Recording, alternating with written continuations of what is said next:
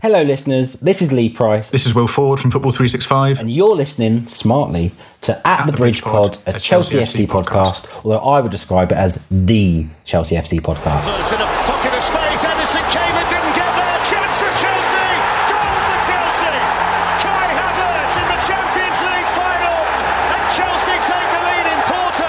It's time for another episode of At the Bridge Pod, your number one Chelsea FC podcast. Coming up on this episode. Can't multitask, you know, guys. Like speak and take a picture. That's difficult for me. I'm, a, I'm only a head coach, you know. Welcome back, everyone, to another episode of At the Bridge Pod. And we were in two minds whether to do a Monday episode or not. On on Friday, we said no. Uh, we, we lied because um, here's an episode, and it is Monday. And on this Monday, it is it is just the two of us. But Ollie, can we make it if we try? Oh, of course we can, Mikey. Of course we can. We don't. You know, we've we've not got the uh, the powerhouses of uh, of Chris and Berth with us, so uh, we're just going to have to muddle through as best we can. But I'm sure we can make it. I, am sure we can. I, I mean, what? How? How was your weekend? First of all, my weekend was very uh well. No, it was it was pretty good. I, I hung out with with my girlfriend a bit before sort of uh, before she traveled back to where she was going, and uh, yeah, it's been it's been a, a, relaxing one. It's been good, you know. Ready, to, I was ready to tackle the week this morning, so uh, it's gone well. That's good. I, mean, for me, you know what? You know what's coming. Everyone know they're like, oh, here we go. Take a shot. Get ready. NFL, NFL was back. Uh, Sky had chosen the Patriots at the Dolphins, which was fine. It was a fine game to watch. But once they went to the Steelers at Bengals, which ended in our our listener Chris, yes, celebrating a Steelers win. Damn. I mean, I don't know if, if if no one paid attention, doesn't matter. What an entertaining dumb game. Long story short, just so many missed game winning field goals in overtime. And it, it was kind of like watching Javier Hernandez take a game winning penalty for the Galaxy. You knew it was going wide. You just knew it. Um, yeah. Poor guy. Oh, Javier Hernandez, come on, we, he'll get a penalty score. He'll score one. He's he's got it in him. He really they, they need Kepa on their team. You know, it's it's, it's to take a penalty from the from the FA Cup final. Uh, no, the, I mean like the uh, the field goals. Uh, oh, oh, the NFL oh, team. Oh, you get it mem- straight bad through the memories, flashback memories there. Uh, yeah, I, I, mean today will be a, a shorter episode, but we're going to be using the time to take this a, a deeper look at some Chelsea news that broke over the weekend. First up, uh, uh, we've discussed this off air, but Thomas Tuchel released a statement on his Twitter account about being sacked by Chelsea, which I, I did have the whole thing up, but I'll just quickly go through it. And he just said, This is one of the most difficult statements I've ever had to write. And it is one which I hoped I would never not need to do for many years. I'm devastated that my time at Chelsea's come to an end. It's a club where I felt at home, both professionally and personally. Thank you to all the staff, the players, the supporters for making me feel very welcome from the start. And obviously, he went on to talk about Champions League and Club World Cup victories. Um, for me, no emojis, no hashtags. That statement got a two out of 10 based on that. uh, come on. I mean, I'm expecting when it's a professional manager or a footballer, fire emojis, thumbs up, you know, smiley, sad face, you know. Just what, finish what... it with hashtag Potter out. oh no. Oh yes, that would have just been just one load of applause emojis underneath. Brilliant. what what did you think to the whole statement? Does happen was, often? Uh, no, it doesn't. That's the thing. It's you know, a, it's it was a very heartfelt statement. Uh, you know, I felt like um, I feel like what that has done in a sense has given closure to a lot of a lot of the Chelsea fans because with the way that things did end with Tuchel, there was sort of that feeling of you know, how has this just sort of come to an end? How is it just so abruptly finished? And to actually get those words from Tuchel himself, um, you know, was a was a very nice little gesture from him, which he didn't have to do. Mm. Um, you know, uh, to to really, you know, and it really shows how much he was connected with the club and the fans, and to a certain degree, how much of a shame it was that he was sacked. But ultimately, with the with the news that we've we've seen coming out, despite Tuchel's affinity for the club, um, the writing was probably on the wall for a while in terms of his sacking.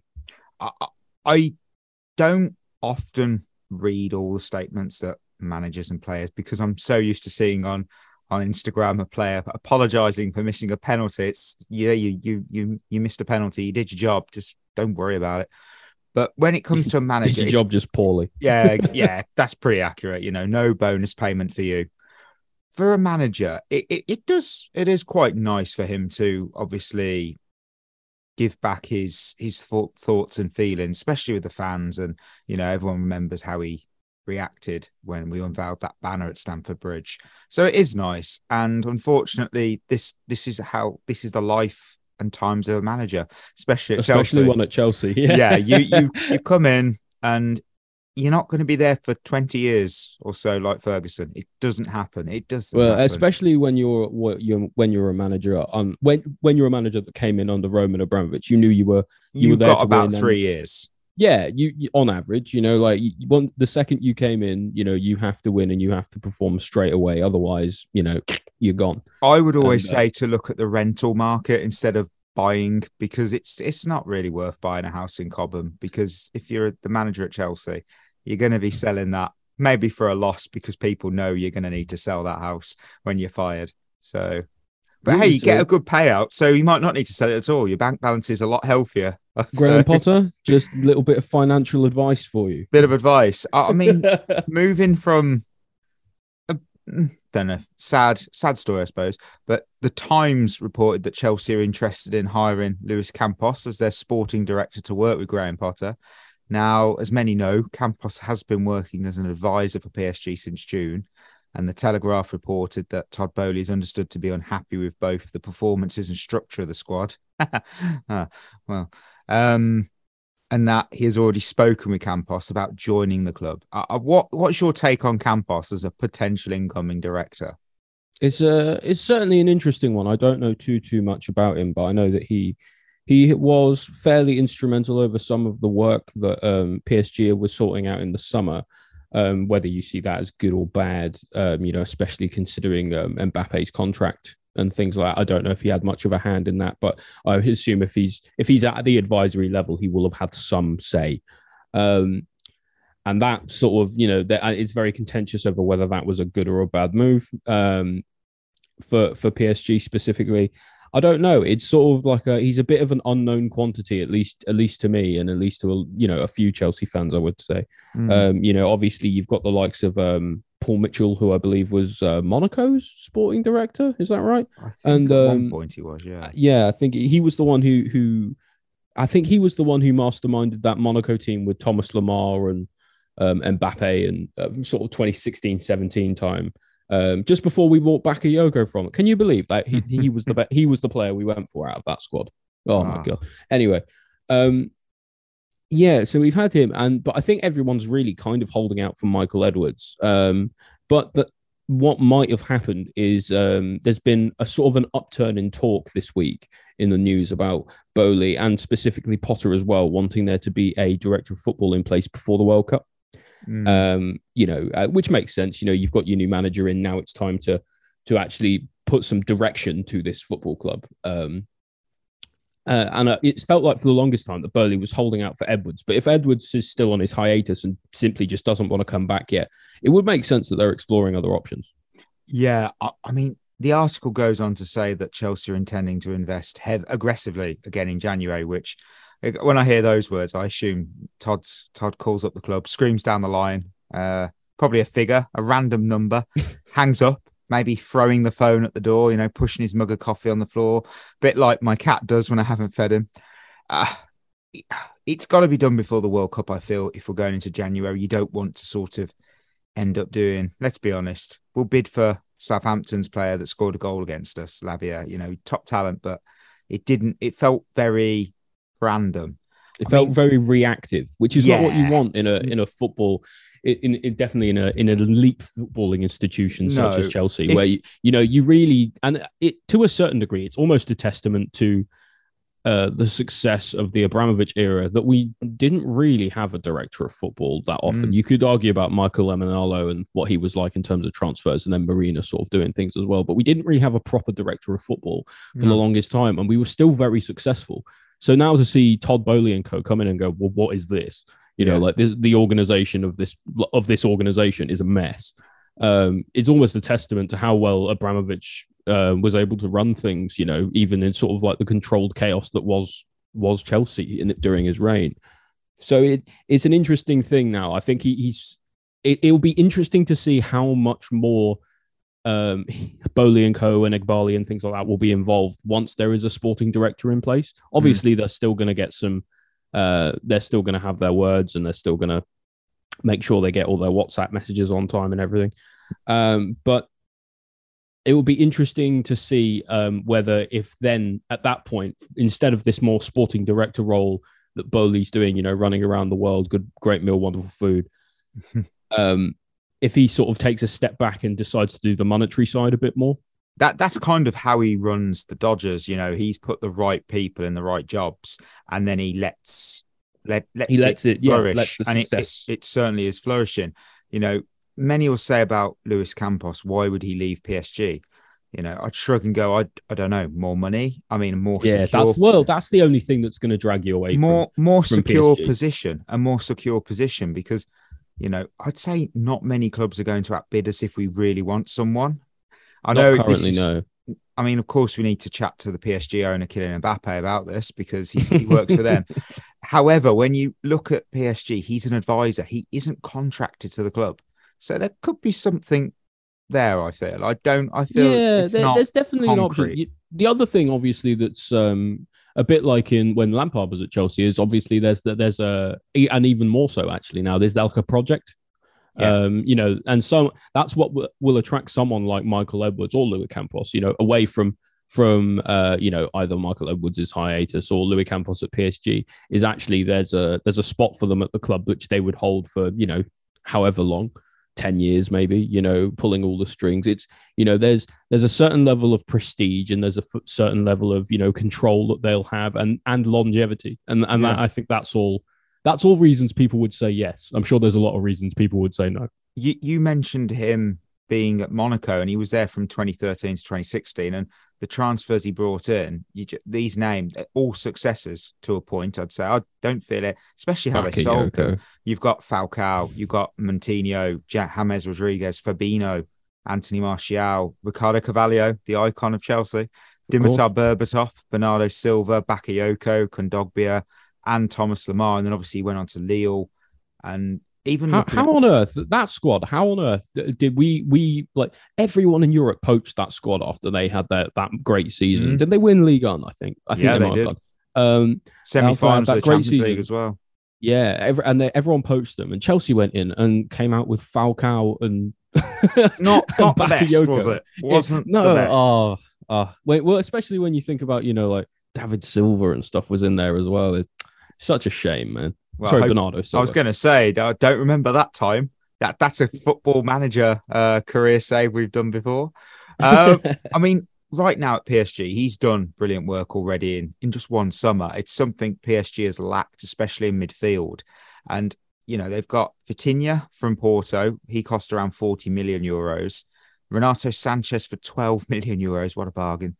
Uh, Fabian Ruiz for around 23 and Carlos Soler from Valencia for 20. Now, will they It all is work? an interesting thing, but Who it- knows? yeah, that's the thing. I think the the interesting thing about Campos as an option is that we actually we, we don't know how good he actually is at that job.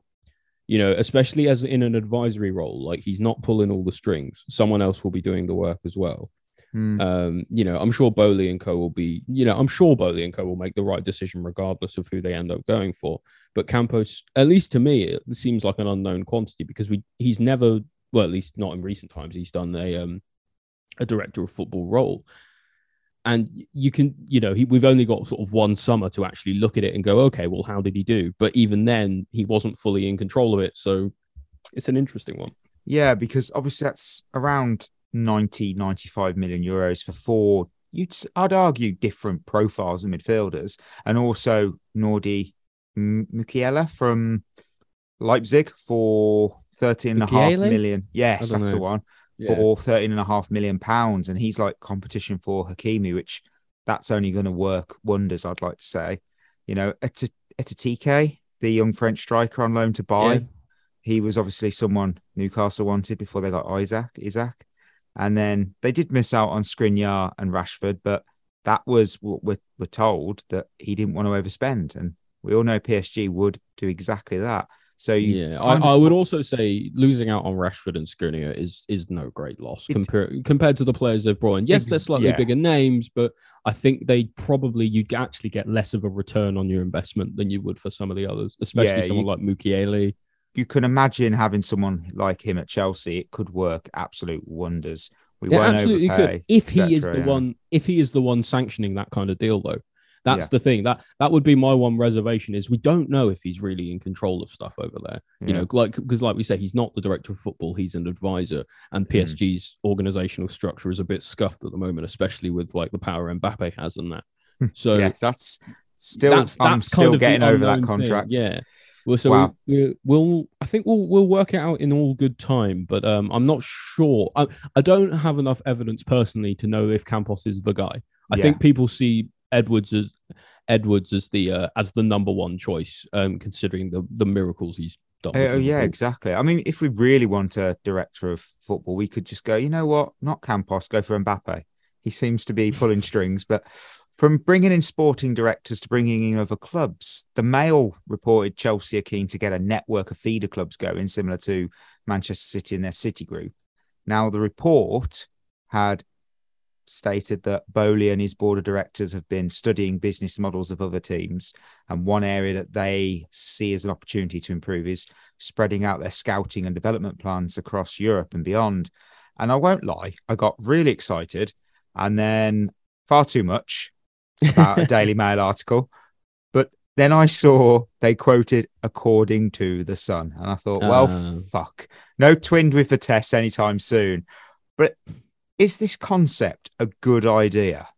I mean, it seems to work for City, doesn't it? I mean, you know, they do have a an unlimited amount of money, more or less. That but- helps a lot in football, you know, doesn't it? yeah. Um, eh, but the same way with um, I believe was it PSG. Um, they also the owners of PSG also own. Is it Palermo?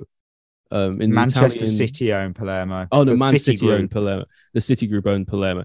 Um, I think PSG might own a couple. You've got the Red Bull Group as well. Of course. Um, you know, I think that's probably the future of football as a franchise. Um, it's it's having sort of like one main team, uh, you know, in the in the franchise being sort of lifted up by all the others, which you know in turn lifts them up, and Hmm. it, it's an interesting idea. I think it's something that could really work for Chelsea, um, as long as we commit to actually using it properly. um, Yeah, that- you know, that's because the we, we had that sort of that pipeline through Vitesse for a long time. Um, you know, which was sort of like a a like a, a special relationship we had with that with that club. You know, who were who were, were willing to to take on our loanees, and and it worked out reasonably well for some people and not for others. Um, you know, Mount had an excellent loan there. I was it Miazga went there and he didn't really. He did, yeah. So did Broja as well. Yeah, Many so more some- as well. yeah, so we, we've had a lot of hits and a lot of misses, I would say, with Vitesse, but I think it's time to actually have that process formalized. Hmm. Um, you know, I could definitely see a sort of like a, I don't know whether they'd call it the Blue Football Group or the Chelsea Football Group or whatever. Yeah. Um, you know, uh, it would be very interesting to get some some clubs from maybe, you know, you could have one or two. You you know, you could have one in the Championship, you could have one in the Bundesliga, you could, you know, things like that. You you could have them across the leagues, um, and in in sort of having your fingers in so many pies, um, you know, Boehly's scouting network and things like that will be a lot stronger because you know, in order to know the teams around there, you've got to know your opposition and all, all the rest of it. So there'll be a greater understanding and more data as well, which we know Boehly loves data. Exactly. I mean, um, you know, it, it seems like if you can do it properly, it's a win-win. yeah, Man United did something. They didn't have a group going in the noughties, but they had a, a strong connection with Belgian side Royal Antwerp. And about, I think, like 29, 30 odd players went out on loan to that club. Didn't they Some- sign Januzaj from them? Uh, maybe. He Oh, was that's Belgian, wasn't he? That's certainly going back. I mean, I do have a few of the players. I pulled them up, and I'm trying to think. Did any of them succeed? Well, you had Luke Chadwick. He definitely got in the first team, of course. John o- Yeah. John O'Shea was a big success. Yeah, Yeah. he weren't world class, but he was still a success for what he did. Well, that's the thing, you know. Like, you, you- I think you've got to look at it relatively, right? You know, you you're getting players from Royal Antwerp. You know, you, it's not the it's not the pinnacle of football, but you Mm. know, like to actually get players who are passable to be in the Man United team in the noughties, that's a pretty good success. Mean, even Johnny Evans did a spell on loan over in Belgium. So Exactly. I, I mean, So I- the, the one thing you can sort of you can say about the footballing group thing is actually you know in terms of the integrity of the sport and things like that is it really okay for for multiple for an owner to have under under sort of like a consortium have multiple teams because of conflicts of interest and things like that and you mm. you do get concerned especially when you see things like the city group and you see them you know buying up clubs they got like what is it like the new york uh they've New got York new City, york they've city got fc they've got uh, palermo Brazil. of course yeah, Palermo. yeah. So and and it's interest. Yeah, it, I don't know. It seems part of it to me. It sort of like rings a few alarm bells, you know, of like sporting integrity. But if that's the way things are going, that's if that's what you have to do to compete, then I guess that's the way we'll go. I mean, I'd love Deportivo La Coruña if that was to join our network because they're a team that I look at how Man City have bought up former former fallen giants, Palermo being a huge one with their financial difficulties, and La Coruña were a once giants in Spain, and now they play in the third tier of Spain. Yeah, that's that's that could certainly be an interesting one. You, you know, know, many more mature veteran listeners will remember La Coruña in the Champions League.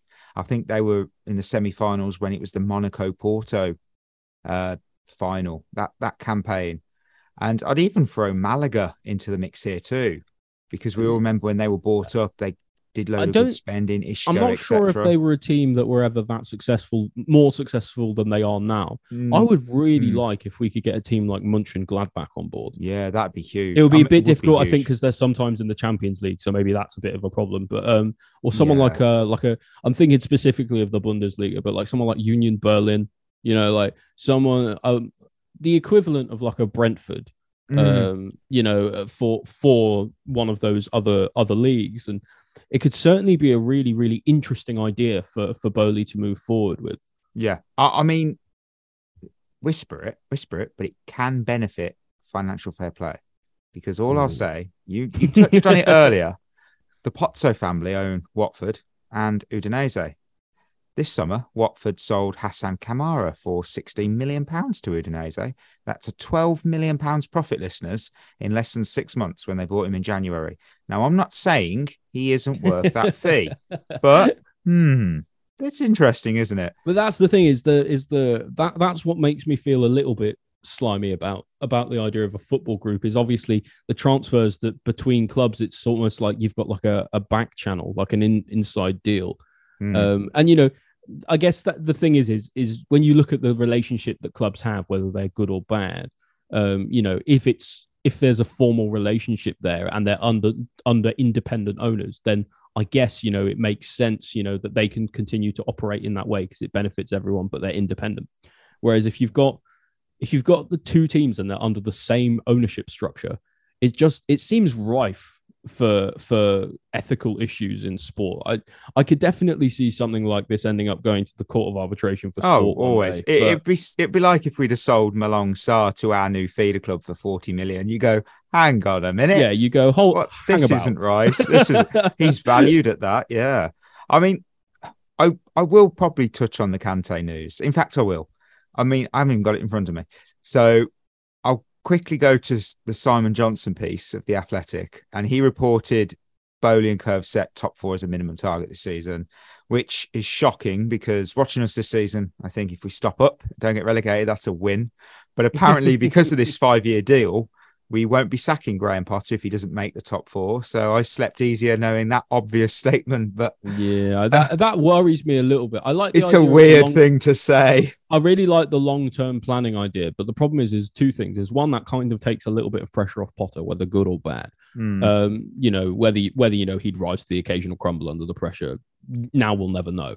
Um, but you know, the the other thing that you've got as well is uh, people talk about lowering the standards of the club, and I'm I'm not necessarily one of these people who thinks that if we don't challenge for top four every season, we are lowering the standards of the club. You know, we we understand that there's there, there's a process that we are starting now. You know, it's the it's the start of a, a decade long process under Boehly. yeah. And so it's going to take time to get there. And that does mean we're in a process now, whether we like it or not. So uh, the only thing I'm concerned about is is obviously not getting Champions League football hinders our recruitment immensely. You mm. know, when Arsenal first dropped out of the Champions League's places, you know, like a, a little while, a little while back, so what is it, 2016, 2017, they really struggled in recruitment, and it and it made and it made it so they had to inflate all their wages really, really high in order to actually stay competitive and get the players they want. Now, granted, Boehly's got a lot of money, you know, and there's there'll be a certain appeal about coming to London. We're very blessed at Chelsea to be able to say that but you do worry without Champions League football, some players will go look at take a look at us if we say came fifth or something in this season and, and go, mm, never mind. Mm. You know, and especially in in what would be Potter's first summer window, that could be a real concern. I mean, they did sign Lacazette and Aubameyang in that season. They were at the Champions League, the first one, so it doesn't that make... work out for them. Well, yeah, I suppose. you know, it's and by the end of the time, you know, they were they were on overinflated wages. They weren't yeah. really that bothered, and they kind of down tools. So, you know, uh, I, but I, uh, you know, I don't mind giving players big contracts at all, as, as we're about to talk about with N'Golo Kante. Um, yeah, um, it's just about um, it's just about ensuring that they've still got the drive to to actually compete. I mean, I know the fans will back Potter, even sorry, some listeners may disagree, but if we don't finish top four, because I'd say as long as they can see progress, they'll back him. You know, people, sorry, but people overemphasize fans going against the manager because the only one that I'd say was properly bad and quite toxic was under Sarri.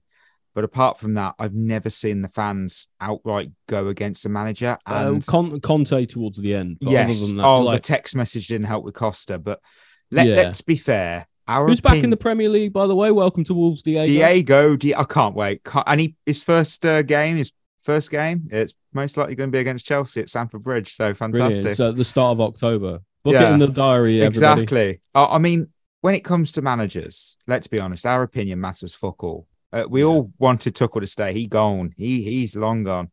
So, N'Golo Kante, the final bit of news, listeners. David Ornstein of the Athletic, he said that Chelsea made Kante a verbal offer last month for their new two plus one year contract.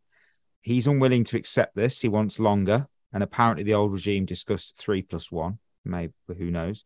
Chelsea are currently factoring in his injury record. Now I understand this, and I'm sure you might have a different take to me. The problem with Kante is when he plays, he's amazing, and we've seen that against Spurs. He, that's the only time we've kind of clicked this season. But the thing is, he's so injury prone right now that uh, I just don't see how it would be right to offer him a contract so long and such a high wage if he's only available for less than maybe 50% of the games. I know having him for 50% of the games is still amazing because he always puts in that two midfielder type shift, but it's it's a big commitment. I don't I know what you're thinking. The, the I think the question is is you have to ask yourself: Is it better to have Kante for fifty percent of your games or not have him at I all? know.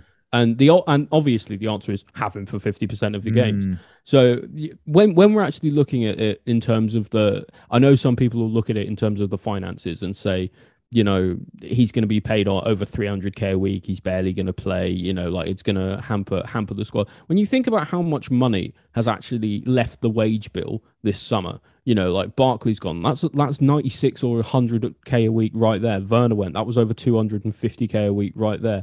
Lukaku's not getting paid his wages, um, the majority from Chelsea this year. You know, there's a lot there's actually a, a, the ability for a lot of money to be thrown around in the wage structure, even with the signings of the likes of Koulibaly, Cucurella, Sterling, all of that. Even with the new contract for Reece James, there's still a lot of money to be thrown around, in my mm. opinion. Mm. Um, and so I, I think personally, um, if Kante doesn't deserve that kind of deal, nobody does. Um, mm. You know, you, you can. There is a certain sentimentality to look at it, and you know, you can say, well you know, is he worth it? Is he going to be, he's going to be injured all the time? It, but in my view, he's still going to get to play. He's still a born winner. He's still somewhat, even if silently, a leader within the squad. He's a very important and very popular figure within the squad. You know, it feels like it's better off to actually keep him around. And, uh, you know, at least if we, if we let him sign another contract, contract, say it is three plus one, if we're not happy, we can just put him on the market in a year and we'll actually mm. get some money for him instead of him leaving on a free, which is what will happen currently if we don't offer him a contract. So it seems like, in my view, offering him what he wants actually will give Chelsea the best amount of flexibility going forward because then we can actually figure out whether we want you know, uh, the the only thing I would say, which will be confusing things a bit, is about whether Potter would prefer to have Kante or G- Jorginho in the squad because I think it's decision. I think that's a big decision because ultimately they're both out of contract at this summer. Probably only one of them is going to stay. If I had my my pick, I would choose Kante for the reasons I've said already, and I don't mind the wages and all the rest of it. Um, but ultimately, it, you know, like you say, our our our, uh, our opinions don't matter in terms of in the True. eyes of Boehly and things like that. So it'll be interesting to see what happens. Personally, I think it would be worth it to keep Kante. It seems like a win-win regardless. Yeah, it's a, it's definitely a wait and see what happens in January if one is uh, sold. We'll see. I mean, Yeah, that's the thing as well. You know, someone might leave in January, especially with what they were saying about the, you know, the extra investment and things like that that might be coming in the winter. It would be what I really, really don't want to happen, and what what would never usually happen, but it it only has the opportunity to happen now. Is obviously because we've got the World Cup, and then immediately following it, the transfer window. Some players are going to have a stock that's much much higher than it should be. Um, depending on how they play in that tournament. So it's really, really vital and important that if Chelsea are going to pay for somebody in January, they're not going to over egg it, you know, because they've had a good World Cup. In fact, I would go as far to say you might want to leave out anyone who's played in the World Cup at all. yeah, true. You know, uh, uh, uh, just for the fact that you know, if uh, we, you know, everyone wanted, um, who was it? Was it Spinazzola after the Euro? oh, he Um, and, yeah, and he got he, and he got injured. Yeah, and of course, you know, we we don't know how that would have turned out. Um, but you know, you can't necessarily, in my view, you can't actually dictate how how good a player is generally based on the tournament football they play for their country because it's not the mm. football they play all the time No, of you course. know whether you know whether they're you know a fringe player in their own squad or, or something like that the true understanding of how good a player is is obviously going to be from their regular manager not their national team one. Yeah, um so i don't know. For me personally i that that would be the big worry in sort of in january. I know they want to invest heavily but you've got to avoid making a stupid choice of um, especially on the back of a world cup that's you know unlike any other. Exactly. Well, with that, we we've come to the end of another episode of At the Bridge Pod, and we are be back. We, we will be we will be back Friday. Uh, the Salzburg game is going ahead.